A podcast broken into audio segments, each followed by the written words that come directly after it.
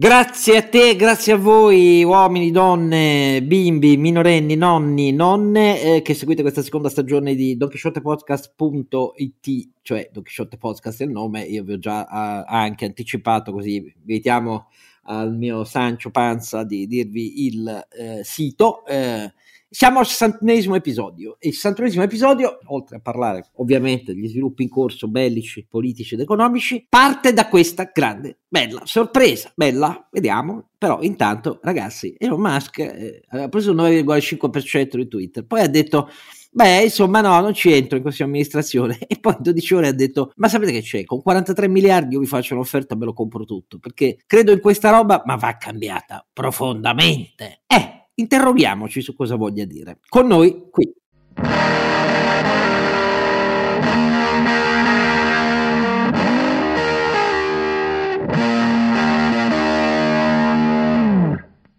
Allora, la domanda, eh, prima di svilupparla e vedere come siamo messi innanzitutto come la pensiamo noi tre i miei due compari sono innanzitutto Sancio Panza Renato Cifarelli. e eh, fianco al disadattato Don Chisciotte che è sempre lo scargennino c'è anche poi il luminoso Ronzinante. Carlo Alberto Carnevale Maffè il nostro faro di Alessandria Asti e Vercelli. Però detto tutto questo, cioè, che Cuneo io... volendo vigevano, dire, no? adesso sono proprio come quelli per fanno il militare, non è che un, faro a Cuneo ci può stare. No? Non, non, io non ho detto infatti a Cuneo fatto il militare a Cuneo, grande tutto. Cuneo poi è una delle province più belle d'Italia. Adesso vabbè, sono, sono, d'accordo, da motociclista sono d'accordo. Sì. Sono molto di parte, però io sono convinto che la provincia grande abbia un perché straordinario. Detto, ma sto parlando proprio di bellezza, non sto parlando solo dei prodotti fantastici che ovviamente offre nella gastronomia e così. Detto tutto, allora la notizia e la novità è questa maxi offerta a sorpresa, un'OPA non richiesta per così dire, Elon Musk che dice ma insomma io ho 43 miliardi di dollari, vi do un grande sovrapprezzo, me la prendo tutta perché va cambiata dalle fondamenta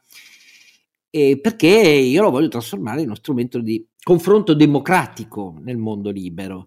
Su questo democratico è come dire voi non lo siete abbastanza, a dire la verità. E soprattutto ho deciso che la strategia che avevo seguito, diventare socio per vedere se da dentro potevo cambiarla, non funziona. Devo cambiarla come dico io. E questo è un po' del tutto coerente, insomma, alle pensate, alle mattane eh, di Elon Musk. Però pone un grande problema, perché la reazione immediata è stata, eh, adesso il tycoon vuole farsi la roba di casa sua, vuole aprire eh, abolire le censure contro i trampiani, eh, abolire il politicamente corretto e così via. Cioè la reazione immediata in poche ore, insomma, della comunità occidentale, di chi si occupa di queste cose, è stata una reazione aggricciata nel pelo, come dire no, questa è una mentalità da padrone delle ferriere e i social sono troppo importanti per metterli nelle mani di un padrone delle ferriere. Non abbiamo bisogno di un Murdoch di Twitter, di un Maxwell di Twitter, per essere chiari e fare i nomi dell'editoria che giganteggiavano vent'anni fa, trent'anni fa e che hanno dato un imprinting enormemente personale agli organi editoriali che poi avevano accumulato in tutti i paesi.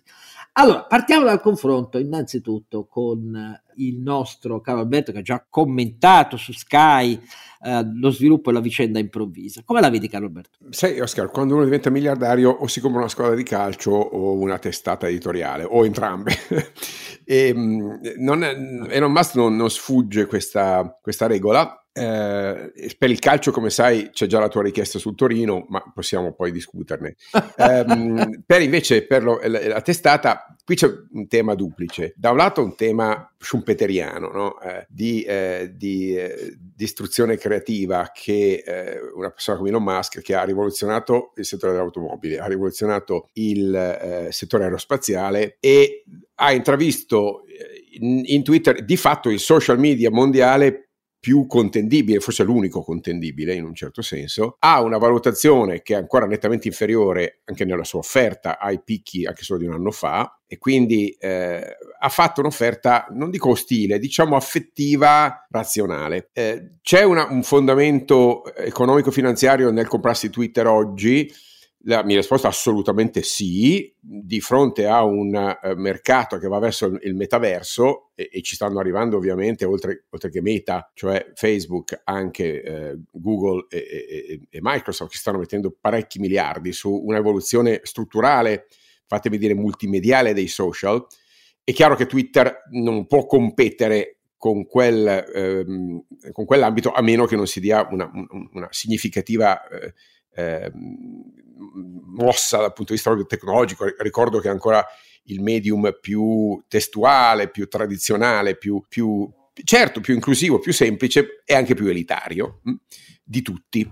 Eh, quindi in termini, fammi dire, meramente finanziari, l'offerta ha un senso perché il, il conservatorismo di Twitter, che è stata poi la sua caratteristica, Oscar, eh, lo rende inadatto oggi ad affrontare questo cambio tecnologico. Conservatorismo tecnologico. tecnologico sì, sì, tecnologico. Non politico. Eh, no, invece, lato politico, Twitter è, sta- è sempre stato il, il, social media più politicamente corretto, con forme di moderazione eh, in un certo senso più, più trasparenti, quindi segnalazioni da parte degli, ehm, dei, dei, diciamo dei, degli affiliati e una selezione comunque, fatemi dire, centralizzata, ma eh, relativamente trasparente. Eh, e con la scelta di limitare eh, alcuni interventi reprimendo eh, aggressioni o, o, o, violenze verbali, con, con, una politica, se volete, molto liberal all'americana. Non ultimo, come dire, il, il caso di Trump. Eh, io penso che invece abbia ragione Musk a dire che in un quadro in cui in particolare l'Unione Europea, ma non soltanto, anche i democratici americani, hanno sempre chiesto un intervento pubblico di limitazione, di, di, di, di chiamiamola eh, moderation, che in italiano si può tradurre moderazione, ma diciamo editing del, eh, dei social media per limitare la eh, hate speech, no? quindi l'aggressione verbale e quant'altro, di fronte a questa, a questa modalità che in America è una, un'influenza politica, in Europa è addirittura una base legislativa con eh, i, le, le, direttive che l'Unione Europea sta portando avanti in un certo senso per mettere una, eh, una serie di freni, di limiti non dico ingiustificati, eh, per carità, ma, ma, mh, mm, ma molto europei, no, se volete, molto, eh, molto mh, mm, burocratici, se posso, no? eh, alla, alla, libertà di espressione sui social. Ecco, di fronte a questo, a questo scenario arriva Musk che da libertario sguaiato com'è, sicuramente, spesso fuori controllo, politicamente scorretto, non sempre condivisibile dal mio punto di vista, neanche, neanche spesso condivisibile, ma che riafferma un principio, dice no, io lo voglio far diventare la piattaforma più libera del mondo, voglio, voglio ritornare all'internet originale senza freni è una visione, ehm, eh, secondo me, che merita di essere eh, esaminata. Poi vediamo se, intanto vediamo se il CDA accetta. No? Non è facile trovare una controfferta in questo momento e, e, e tutte in, in, contanti, lui se lo può permettere. Insomma, non, non, la, non, non, sarebbe facile per il CDA rinunciare, deve, deve fare una, sicuramente una, una scelta molto ben giustificata. Ma quello che vuole fare Musk secondo me ha un senso in in un, momento in cui in particolare internet tende a balcanizzarsi, con la Cina che si chiude, la Russia che sappiamo come è messa, l'Europa che sta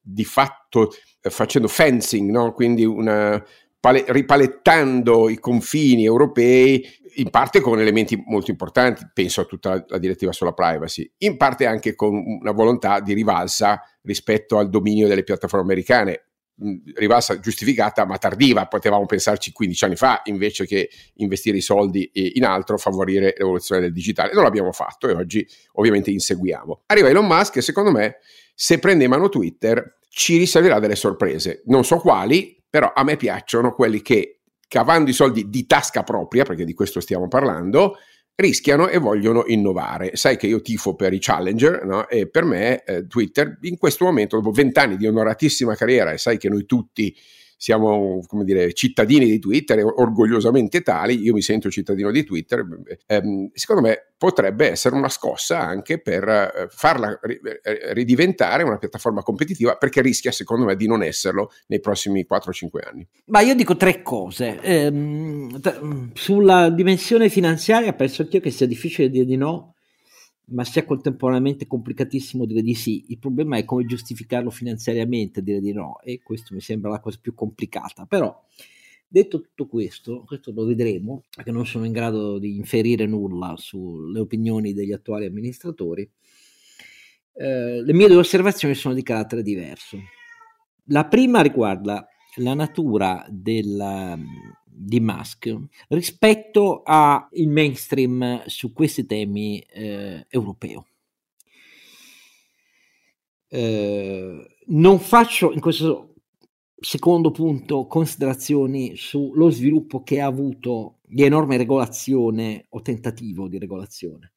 Uh, nei diversi paesi dell'Europa continentale la rete eh, l'accesso alla rete, la libertà della rete e così via. Il fatto sta che questo è un pezzo, diciamo così, coerente e successivo nel tempo, però alle imposizioni dell'antitrust europeo, che è molto diverso dall'antitrust americano, come è noto. L'antitrust americano guarda gli effetti sul cliente finale del mercato, qui abbiamo le regole sulle quote, qui crediamo che la concorrenza sia un regolatore che stabilisce quali quote di mercato debbano avere, quanti numeri di operatori per ogni tipo di settore economico, che è tutt'altra cosa. Quindi siamo per una politica iperinterventista, ex ante ed ex post, per essere chiari. E questo poi alla fine è, è, diventato, quando si è scoperto il tema delle fake news, anche la maniera europea di concepire gli interventi sulla libertà assoluta degli accessi oppure no. No, eh, questo è il terzo punto, ma il primo punto, che, il secondo punto che voglio sollevare invece riguarda proprio la natura identitaria, che come giustamente Carlo Alberto ha usato un aggettivo, un aggettivo che ha un senso preciso negli Stati Uniti ma ne ha uno totalmente difforme eh, nell'Europa continentale, cioè libertario. Ecco, i libertari nella, eh, nell'Europa continentale e anche in questi ultimi anni di trasformazione radicale, identitaria, antropologica della destra italiana, diventata sovranista, eh, populista, quanto di più oscenamente lontano dalla matrice liberale che Berlusconi dichiarò eh, all'inizio, e tutto il cotè mediatico che c'è dietro, giornalisti, informazione, eh, si è tutto allineato, cioè ormai è una specie di tamburi di una curva eh, sovranista identitaria che con la, la, teoria e la prassi liberale niente hanno a che fare. Eh, ecco, l'aggettivo libertario in un paese come il nostro, ma direi nell'Europa continentale, se penso alla Francia e alla Germania, viene associato a una tesi anarco-individualista, aliena dal fondamento della concezione europea eh, di uno Stato fatto sui diritti sociali, il welfare, cioè tutto ciò che è politicamente corretto, che viene associato eh, a questa matrice nelle culture della sinistra riformista e radicale eh, del nostro continente, eh, attribuisce alla matrice di libertario eh, una valenza totalmente negativa. Eh, cioè da noi Atlas Shrugged per capirci, cioè il libro fondativo eh, della tesi libertaria negli anni 50 negli Stati Uniti eh, con Ayn Rand, è considerata una roba da evasori fiscali anomici e alieni da qualunque idea eh, di ordinata società avanzata costruita sull'equilibrio, la redistribuzione, chi ha meno e così via. Ripeto, è una matrice completamente diversa dal fatto che invece il termine libertario esiste in tutte le tradizioni politiche americane, è un'altra cosa proprio, è un'altra cosa che ha a che vedere con il fondamento individuale della nascita degli Stati Uniti, eh, il West, tutto quello che volete voi, ma non è solo prerogativa della cultura del Great Old Party, cioè del Partito Repubblicano c'è in tutte le famiglie politiche e culturali americane questa impronta e non è demonizzata come da noi. Uh, da noi è demonizzata. Quindi qui io credo che verrebbe vista come una roba da considerare pericolosa. Pericolosa. Non perché non sappiamo come la pensi Elon Musk, questo poi è la, è la sua prerogativa individuale, perché tutti, hanno, tutti scommettevano che non ce l'avrebbe mai fatta con i suoi obiettivi irrealizzabili nell'auto, nello spazio e così via solo negli Stati Uniti non è finito nel, in galera, perché in Italia ci avrebbero pensato le procure, eh, quando lui faceva dichiarazioni come quelle che ha fatto sulla SEC, se vi ricordate, ci, ci avrebbero pensato le procure a bloccarlo. Lì è diverso, obiettivamente, e per fortuna, visto che poi alla fine apre le Gigafactory in Germania, ecco, e non viceversa, non è la Germania ad aprire gli Stati Uniti. Ma questa matrice io penso che qui verrebbe considerata come una roba da cui fuggire, da avversare.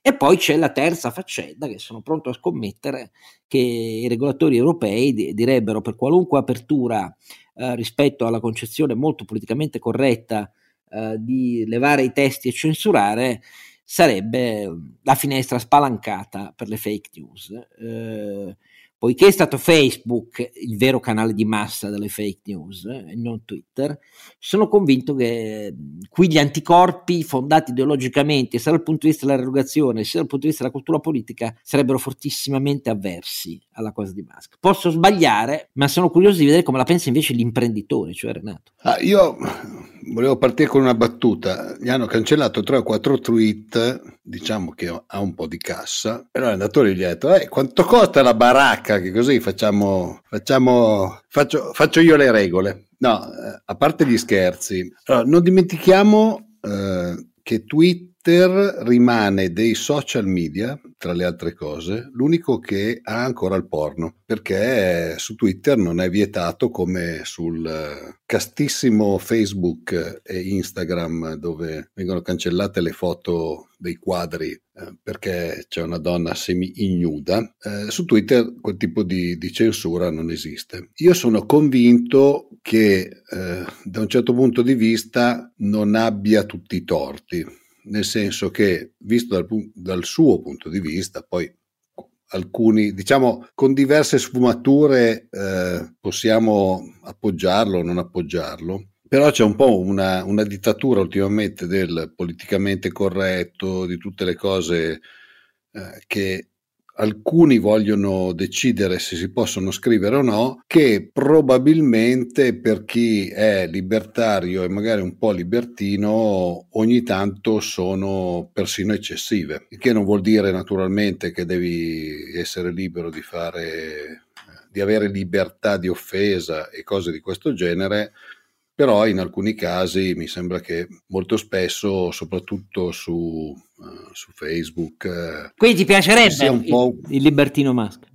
no, io il libertino lo, l'ho sempre dichiarato di esserlo, quindi non sono... Non ti dispiacerebbe eh, vedere l'effetto Musk su Twitter? Ma no, a me tutto sommato non dispiace, nel senso che eh, la mia impressione è sempre stata che sia una, sia una grande scusa, cioè che ci sia un un po' un doppio binario perché eh, su Facebook, come, come, diceva prima anche Carlo Alberto, è stato il principale transito di tutte le fake news, di cioè ormai direi abbastanza provato di eh, ingerenza anche in, eh, in, varie situazioni elettive, eccetera, eccetera. Su Twitter c'è sempre stato invece una cosa un po' diversa, anche se anche lì ci sono naturalmente lotte di, di fake news, eccetera. Eh, tutto sommato, comunque io rimango del pa- forse perché sono un vecchio internettiano della prima ora che un diciamo un, un, pizzico di anarchia in, in, internet non fa male, però magari mi sbaglio io. Eh, no, cioè. ma io ero abbastanza convinto che noi, io sono semplicemente quello che fa dei caveat perché non mi illudo più né del paese né del continente in cui vivo, eh, ma che, che, noi la pensiamo così non mi stupisce, io mi preoccupo di quello che pensa il mondo circostante in cui viviamo e operiamo. E su cosa sta succedendo in questo mondo qui con noi tra pochissimo. Allora, da dove vogliamo cominciare? Caro Alberto, da dove vogliamo cominciare? Beh, io intanto voglio, voglio citare l'affondamento, che ormai è ufficiale, che si è affondata uh, la Moskva, che è il primo caso di affondamento dalla seconda guerra affondata, affondata, affondata, seriamente danneggiata. No, no, no, ecco, eh, sono appena uscite le conferme lato, lato russo, eh, proprio affondata nel senso sunk. Affondata, e, affondata. affondata sì. E, e devo dire che è, è, un, è un, segnale che oggi difendere eh, con le tecnologie che eh, si sono invase, è, dire, è, un piccolo aiutino americano, volendo dire, difendere è diventato mh, più efficace che attaccare. Ed è, è, diventato molto difficile attaccare oggi eh, militarmente, perché le tecnologie eh, militari di difesa supportate da intelligence e da missilistica sono oggettivamente in grado di mettere in scacco eh, eh, gli, gli, gli, antichi modelli di, eh, di, di aggressione militare sia, sia land-based che sea-based. Ovviamente non, niente di definitivo, ma è un segnale che ehm, i, dire, i, meccanismi di un paese che vuole difendersi e quindi un'alleanza difensiva, e torno al tema della Nato, un'alleanza difensiva ha un vantaggio strategico. Eh, gli basta sviluppare le tecnologie necessarie per fermare significativamente un attacco. In questo senso, ti devo dire, provo a leggere stra- strutturalmente, non tatticamente, le decisioni o le intenzioni della Svezia. Vediamo se della Finlandia, io devo ancora crederci che la Finlandia poi decida di procedere, ma della Svezia sono abbastanza convinto ed è un segnale storico. La Svezia ha una lunghissima storia di neutralità eh, che l'ha portata anche a fare un ruolo eh, di mediatore, di, di, di, molto attivo per esempio con i caschi blu dell'ONU, proprio la sua posizione neutra. Eh, sto dicendo che la Nato ridiventa interessante non solo per la componente, se vuoi, tattica dell'attacco eh, russo, ma per la componente strategica del fatto che oggi un'alleanza difensiva fatta bene funziona.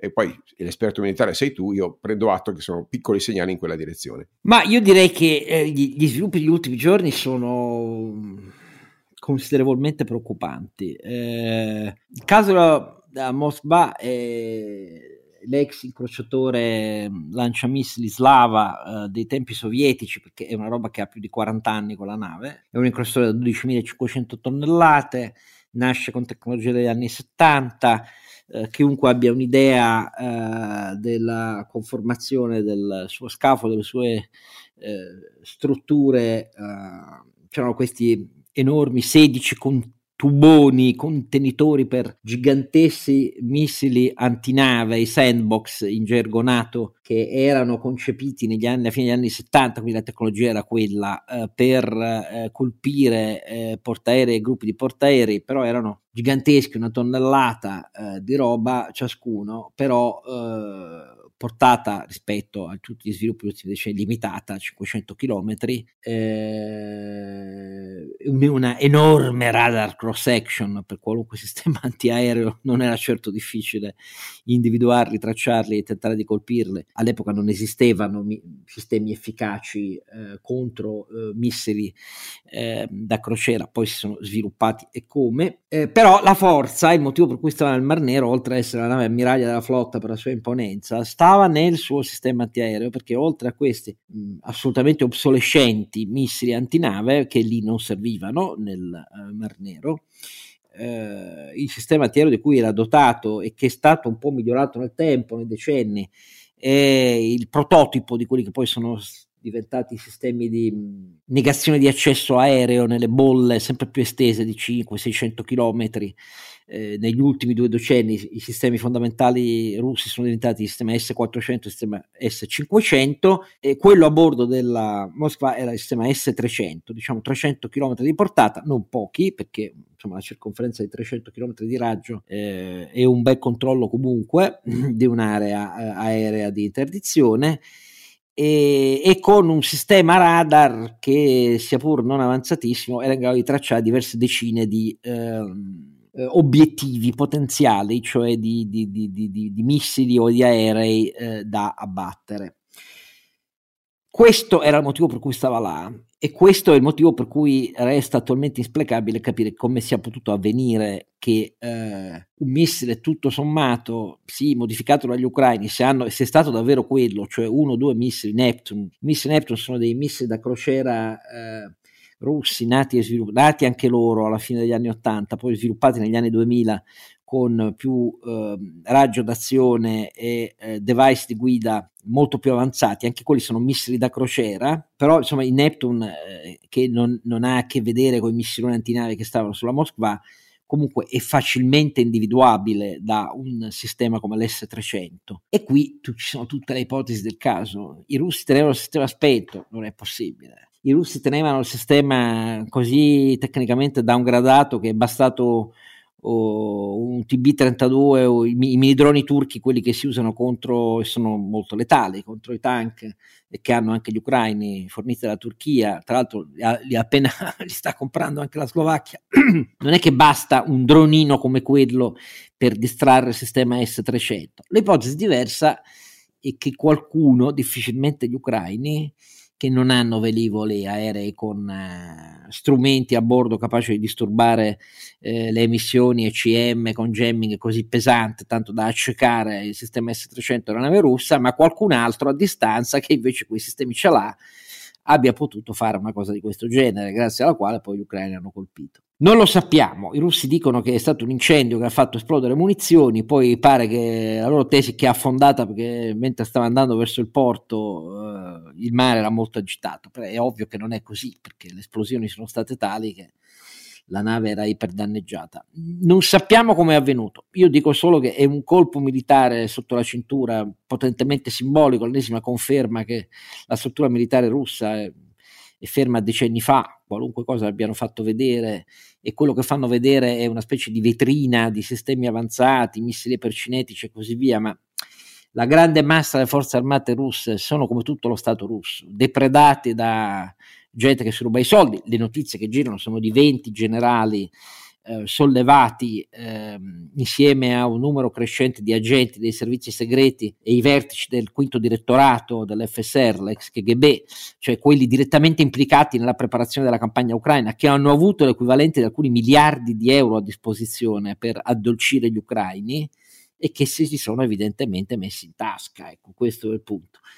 Però detto tutto questo, quello che mi preoccupa, al di là dell'evento fortemente simbolico, che però non fa diminuire la pressione crescente, le stragi crescenti che i russi fanno nel sud e a est dell'Ucraina, perché devono riuscire ad allargare il territorio di Lugansk e Donbass e devono riuscire a qualunque costo a stabilire il corridoio sul Mar d'Azov che dalla Crimea porta al Donbass. Non le fermano, ma soprattutto Putin ha detto delle cose in questi ultimi giorni clamorosamente confermanti l'idea che è uno che non ha la minima intenzione di trattare, uno, due, e soprattutto che minaccia di nuovo l'uso nucleare, cioè, perché prima aveva detto che con la Finlandia nessun problema, la Finlandia decida, poi appena la Finlandia e la Svezia fanno sapere con loro due premier che oramai è questione di giorni e non di settimane la loro richiesta di adesione alla Nato, ha detto bene, allora no. Sappiate che questo significa per noi schierare armi nucleari nel Baltico, quindi è finita il Baltico denuclearizzato. L'unica chance che compare sempre in questa politica russa è non ci fermeremo nella nostra azione basata sulla forza, noi solo abbiamo il diritto di usarla, chiunque sostenga il contrario mente, è una guerra contro l'Occidente. E la mia ultima preoccupazione è che gli Stati Uniti, come è avvenuto fin dall'inizio, confermano però che a questo punto la sfida la colgono, perché le ultime dichiarazioni del Pentagono sono hanno diffidato la Russia, se colpite un qualunque convoglio con nuovi sistemi d'arma più pesanti che gli Stati Uniti hanno deciso di dare agli ucraini per continuare a combattere e farvi perdere terreno, perché abbiamo capito tutti che la, i russi considerano che qualunque cosa occuperanno resta loro, questa è la base della trattativa, e i, gli americani hanno detto se colpite un qualunque convoglio che porta armi agli ucraini c'è l'escalation immediata, Ecco, cioè, queste sono cose, secondo me, che l'Europa non è in grado di reggere oggi. Quando dico l'Europa intendo la Germania, eh, intendo l'Italia, sulla Francia vediamo come va il secondo turno, ma eh, anche Macron tenta disperatamente di frenare tutte le volte che Biden parla di genocidio, eccetera, eccetera, eccetera. Questa è una cosa per me molto preoccupante, perché eh, l'Europa non è in grado di reggere un confronto bellico, non è in grado non per i suoi armamenti, non è in grado come temperie della sua politica e soprattutto le, le, sue strutture economiche sono avverse nella maniera più totale a questa cosa. È una condizione che può rassicurare molti perché pensano che ci si possa tirare indietro da questa nuova storia che non comincia oggi perché Putin l'ha fatto cominciare molti anni fa e noi non l'abbiamo voluta vedere. Eh, I rischi per l'Europa sono di diventare un terreno di scontro, un'enorme finlandizzazione. Questa cosa non la credo possibile, cioè non credo possibile che possiamo venire meno alla Nato. Quello che credo possibile è che possiamo far venire meno agli americani la voglia alle prossime midterm e alle prossime presenziali di continuare a reggerci. Il numero di parlamentari repubblicani, non di stretta osservanza trampiana, che anche in questi giorni hanno confermato che gli Stati Uniti farebbero meglio a lasciare l'Europa da sola, visto che non si vuole difendere contro Putin, eh, è un numero molto rilevante. Ecco. A me queste cose preoccupano tantissimo perché il nostro dibattito interno è preso da tutt'altro, è preso da le riforme della PNRR su cui vi inviterei a dire qualcosa, che sono oramai tutte avviate su un binario pressoché morto. La riforma della politica attiva del lavoro degli ammortizzatori sociali non c'è stata l'anno scorso quando ci doveva essere, non ci sarà mai. Usciamo con una CIG confermata, estesa e senza politica attiva del lavoro. Tanti saluti a giovani, donne, titolari di contratti a tempo determinato, basta, perché l'ala sinistra del PD in questo caso ha deciso di dire no. La riforma della concorrenza è aronata oramai già da cinque mesi in Parlamento, non va e non andrà da nessuna parte. La riforma fiscale, dopo che Palazzo Chigi ha appaltato, in maniera per me incomprensibile, un errore clamoroso ai partiti, come stabilire 8 miliardi per rettificare di poco eh, l'IRPEF senza nessun impatto sul PIL potenziale, la delega fiscale al Parlamento è, si è arenata su tasse che non esistono come il catasto, eh, di cui un alcuno contributivo non, non, esistono e non esisteranno. Nel frattempo lo Stato incassa miliardi di sovraggettito aggiuntivo su cui nessuno dice una parola da IVA e accise sui sovrapprezzi energetici e nessuno dice una parola, perché questo più l'effetto dell'inflazione è il vero Stato che ingrassa con nuove tasse. Però queste non, ho, non interessano a nessuno. Il MEF difende tutto fino alla morte, cioè non è disposto a cedere a nulla. E i partiti si occupano di tasse che non esistono. Beh, è una fotografia, cari amici miei, di quelle da... Però sei un po' troppo pessimista, almeno su un punto, posso dire. Sulla casa, invece, le cose non vanno proprio così, male la parola sbagliata, così come stai dicendo tu. In primis, perché? In primis perché, guarda, le notizie che eh, Intesa San Paolo e Unicredit abbiano di fatto bloccato la, la ah, ecco. del credito sul 110, almeno notizie in cui il mercato si è rotto i maroni e ha detto adesso basta, questa, questa, questo costrutto surreale del 110%, prima è nato con una distorsione colossale, dopodiché l'adempimento burocratico e il controllo stringente imposto dal da governo Draghi di fatto lo ha resa eh, diciamo, impraticabile. E per me questa è una buona notizia, nel senso che... Eh, Ma è una buona notizia, però è una buona notizia, perdono, è un rappezzo. Sì, certo. Tanto nella, nei partiti che hanno stravoluto questa come leva essenziale della ripresa italiana, perché questo è stato in termini di risorse. Uno, due, nel governo Draghi è stato capace di dire adesso basta, perché l'Italia è irriformabile. Draghi sta diventando la conferma, mi dispiace, clamorosa, al di là delle intenzioni, che l'Italia è riformabile.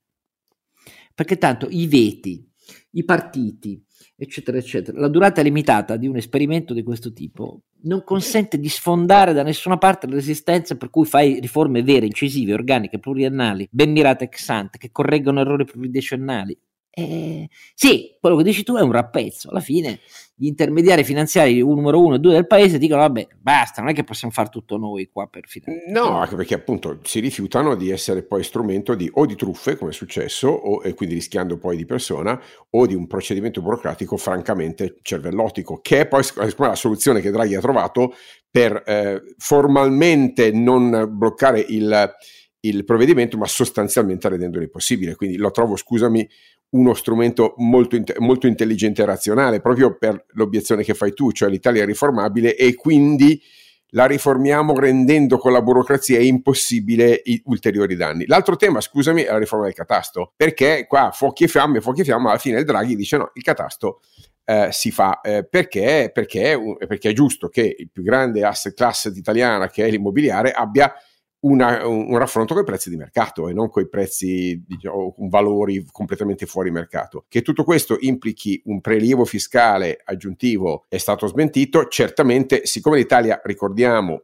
ha un prelievo fiscale molto mal distribuito, non è tanto quello, fatemi dire, dell'IMO, quanto la tassazione sulle transazioni immobiliari, che è altissima. No? Da noi si paga tantissimo quando compri e vendi case. Allora, lì invece probabilmente l'effetto ce l'hai, perché ovviamente l'aumento del valore eh, o comunque diciamo il, il, il, raffronto del valore con i prezzi di mercato probabilmente renderà, renderebbe le transazioni eh, più costose ma il mio problema è che è sbagliata la tassazione sulle, sulle eh, transazioni, perché vuol dire rendere il mercato illiquido, una, che è una grandissima cavolata.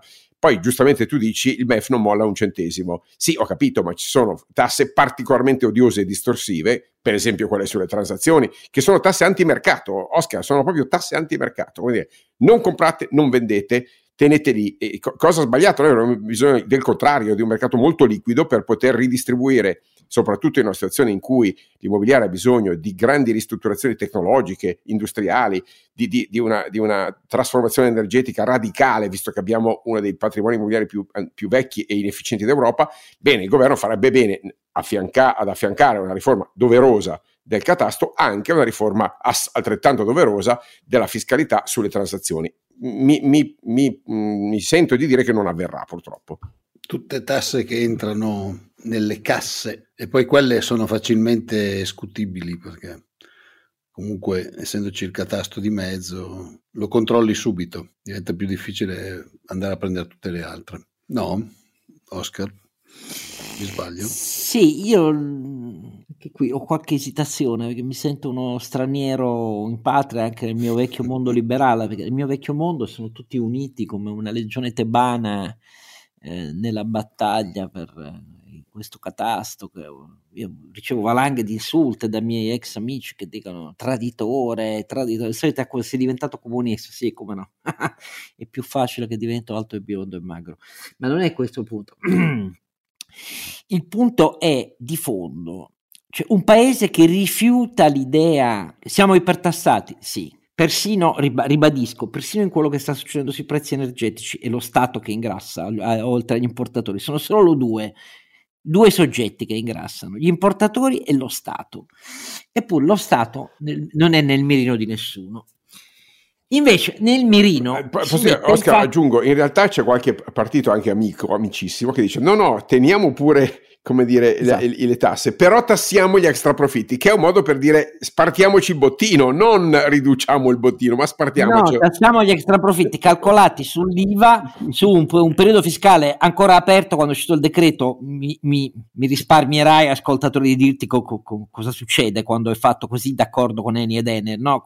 Chiunque capisce cosa è avvenuto negli ultimi dieci giorni di fine marzo, ma al di là di questo, a parte il criterio che non fissa un imponibile, perché con l'IVA non si firma, ha detto questo, ve l'abbiamo già spiegato, la questione di fondo è che dicono no, se, se lo Stato deve passare dal 10% della tassazione, ripeto, 4 miliardi su 6 mesi stimano nasometricamente 40 miliardi, nessuno sa come, da dove esca fuori questa stima di sovrapprofitti, in 6 mesi sono 80 miliardi l'anno. Allora, quando, quando, anche fosse, come ha detto il governo Draghi, significa che lo Stato se ne prende 4 su 40 in 6 mesi, gli altri 36 li pagano imprese e famiglie. Il problema è che non li paghino le imprese e famiglie, non quanti se ne prende lo Stato. E allora c'è, come dici tu, qualche partito che dice no, ma deve passare dal 10 al 50% e poi lo Stato ce li dà indietro. No, no, il problema è non farli uscire dalle tasche delle famiglie. Allora, perdonate, siccome mi hanno preso in quei partiti, anche leader di partito, per il culo, dicendo tu e il tuo cazzo di tetto sul gas che è una misura di regista, e io gli ho spiegato, no, non è una misura di regista,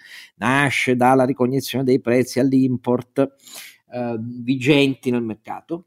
Allora, qualche giorno fa il Sole 24 Ore ha chiesto di fare una comparazione tra i prezzi del gas liquido che ci arriverebbe se facciamo i rigassificatori in mare dagli Stati Uniti e quello russo, che cosa ha fatto? Ha fatto questa comparazione sul mese di dicembre del 2021, quando nel mese di dicembre già eh, nella seconda parte del mese sul mercato olandese spot del gas il gas a megawattora era arrivato ai 100 euro, poi abbondantemente superati col conflitto russo. Bene.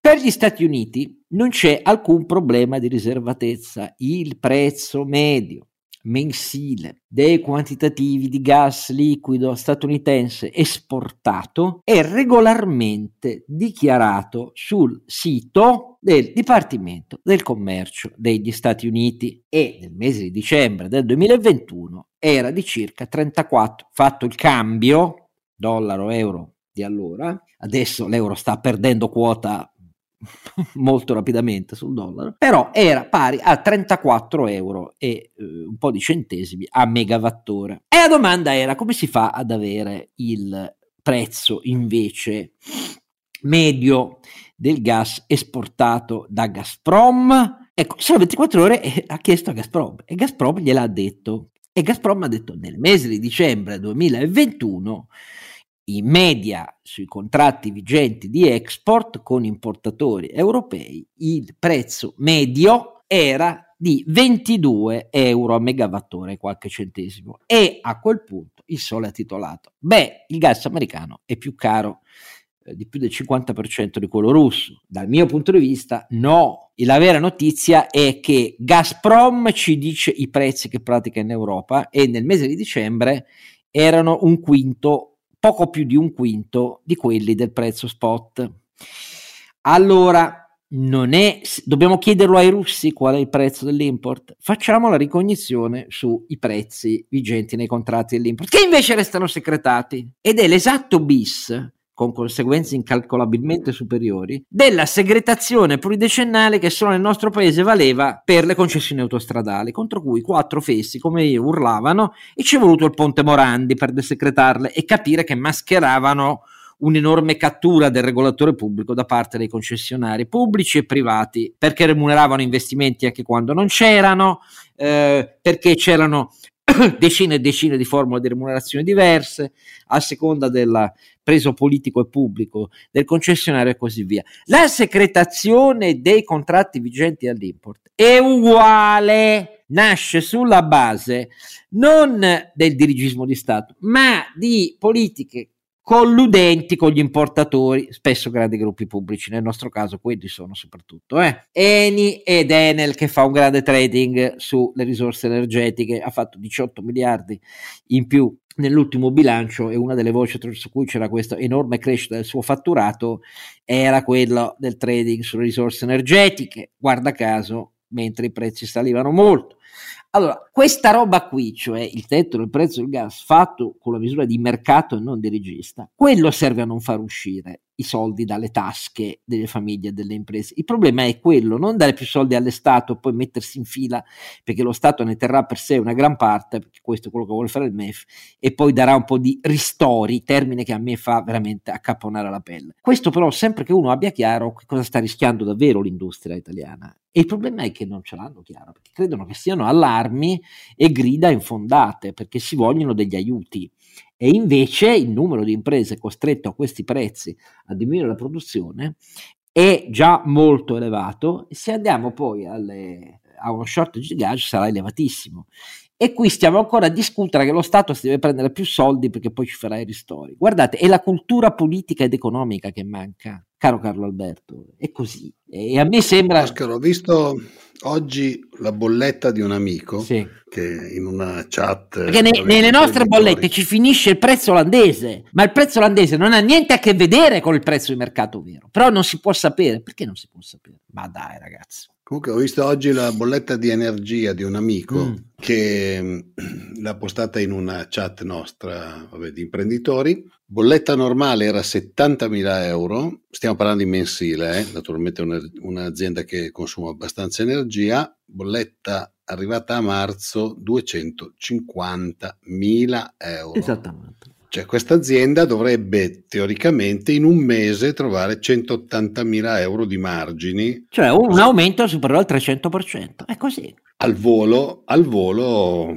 del tipo se sai fare il tuo lavoro, cercati i margini, no? Cosa che, come tutti sappiamo, è impossibile. Noi, ti dico, abbiamo alcuni fornitori che in questo momento ci stanno dicendo se non avete bisogno proprio della roba, noi vi garantiamo che quando è il momento ve la facciamo vi diremo qual è il prezzo del momento, ma se non avete proprio bisogno della roba non ve la facciamo perché i prezzi che vi faremo in questo momento sono assolutamente fuori mercato, ma me lo dice il fornitore che è fuori mercato il prezzo. Cioè, no, non so neanche io che devo dirgli eh, fammi il prezzo, hai capito? Quindi siamo a, a una situazione e, que, e, queste sono aziende che in questo momento sono ferme, cioè stanno producendo giusto giusto quello che gli viene ordinato al prezzo che gli fanno quella settimana lì. Quindi non so come, come andremo avanti. Cioè, eh, lo so che poi sembra, sembra una lamentela, però eh, ci sono tante aziende che sono in questa situazione. No, ma succederà come classicamente in Italia. Quando inizieremo ad avere le stime reali col segno meno eh, dei primi due trimestri, solo allora, cioè tardi e male, inizi- inizieremo a correggere e, e chiederemo allo Stato di farlo. Eh, eh, eh, Italia funziona sempre così, ex post. Noi siamo esperti in funerali, non nella prevenzione delle malattie. Questo è, è una piaga nazionale, ma è così. I partiti stanno pensando alle amministrative eh, fine primavera, alle siciliane in autunno e alle politiche dopo. Esultano tutti perché dalla giustizia alla delega fiscale, alla concorrenza, ciascuno sta usando le banderiglie contro il toro Draghi e il loro vero obiettivo non sono i prezzi energetici, la, lo, la stagflazione, Putin, la Nato. No, l'obiettivo è prendere qualche punto in più. Benissimo, auguri. Eh, io eh, effettivamente veramente sto, qualche punto di sutura prenderemo. Sto entrando in un pessimismo cosmico da cui mi devo in qualche maniera riprendere. Però, insomma, ecco, eh, le misure del decreto ultimo del governo sul PNRR sono tutte misure, sono decine, che nascono dalla consapevolezza tra la Ragioneria Generale dello Stato, MEF e Palazzo Chigi, cioè l'unità, diciamo così, di governo apicale del PNRR, che siamo indietro, indietro. E naturalmente non toccano la parte PNRR che andrebbe aggiunta e riscritta, cioè quella energetica, perché è cambiato strutturalmente tutto da quando abbiamo concepito il PNRR e da quando la Commissione europea a luglio dell'anno scorso ha scritto il Fit for 55. È cambiato tutto stracazzo.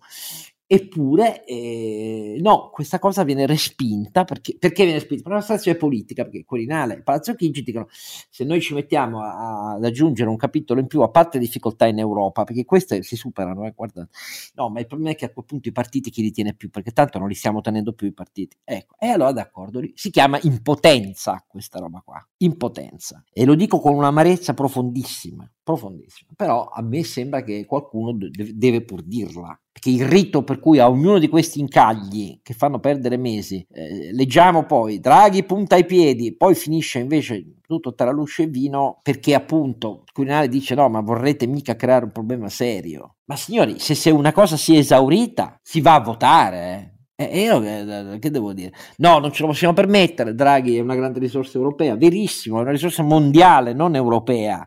Lasciamolo libero allora di, di esplicare al meglio in quelle sedi la, la, sua cosa, invece che fargli interdizione continua qui. Quelli lì sparano a zero per il catasto, poi vanno a prendere un caffè a Palazzo Chigi, escono ridendo, ma no, tutto a posto, mica facciamo cadere il governo. Ma allora che cazzo state facendo, scusate?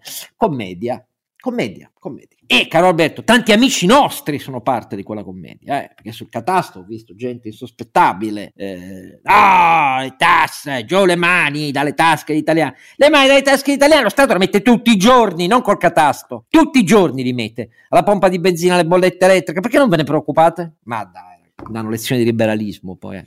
mm, beh è un modo per dire, proteggere lo status quo non è un modo per fare giustizia fiscale corretta razionale io sono d'accordo che bisogna abbassare le tasse ma prima di tutto bisogna farle giuste e quando i valori di mercato non ci sono qualsiasi tassa attuale o futura è comunque sbagliata che, al di là del suo livello no? cioè, principio... questo cazzo di mondo che si dice liberale che non vuole valore di mercato né nelle concessioni di Stato né nel, nei valori degli immobili è medievale perché sta solo difendendo rendite punto non me ne frega un cazzo che mi insultiate perché il problema è che finché voi siete i prevalenti quelli che hanno le idee ancora un pochino pochino così liberali, non conteranno un cazzo, è meglio che stiano zitti, che se ne vadano e cambino ogni desiderio di poter influenzare alcunché, influenzare dal basso eh, come contributo di idee, perché mica più che questo noi ci proponiamo, però è così, cioè la, difesa di rendite, come i sindacati difendono solo quelli che il posto di lavoro ce l'hanno già, e poi dall'altra ci sono constituenze di partiti che difendono le rendite. Eh, abbiamo dato, la, perdonate, la priorità per come stiamo messi con i redditi nel nostro paese da dare altri due anni di scivolo prima di tornare sotto l'aliquota IRPEF a chi ha già la super bonanza del 15% fino a 65k di fatturato autonomi? Quella era una priorità? Col reddito pro capite che hanno milioni di italiani? Ma dai ragazzi, ma su. Allora, allora io ringrazio i miei due um, più ottimisti colleghi e eh, Prometto che sarò meno pessimista la, la, vostra, la prossima volta, parlerò di altro perché è evidente che sono preso da questa Pasqua mi sta facendo un po' saltare i precordi e però l'appuntamento è al prossimo episodio che sarà, come è evidente, visto che questo era il 61esimo, il 62esimo. Con noi!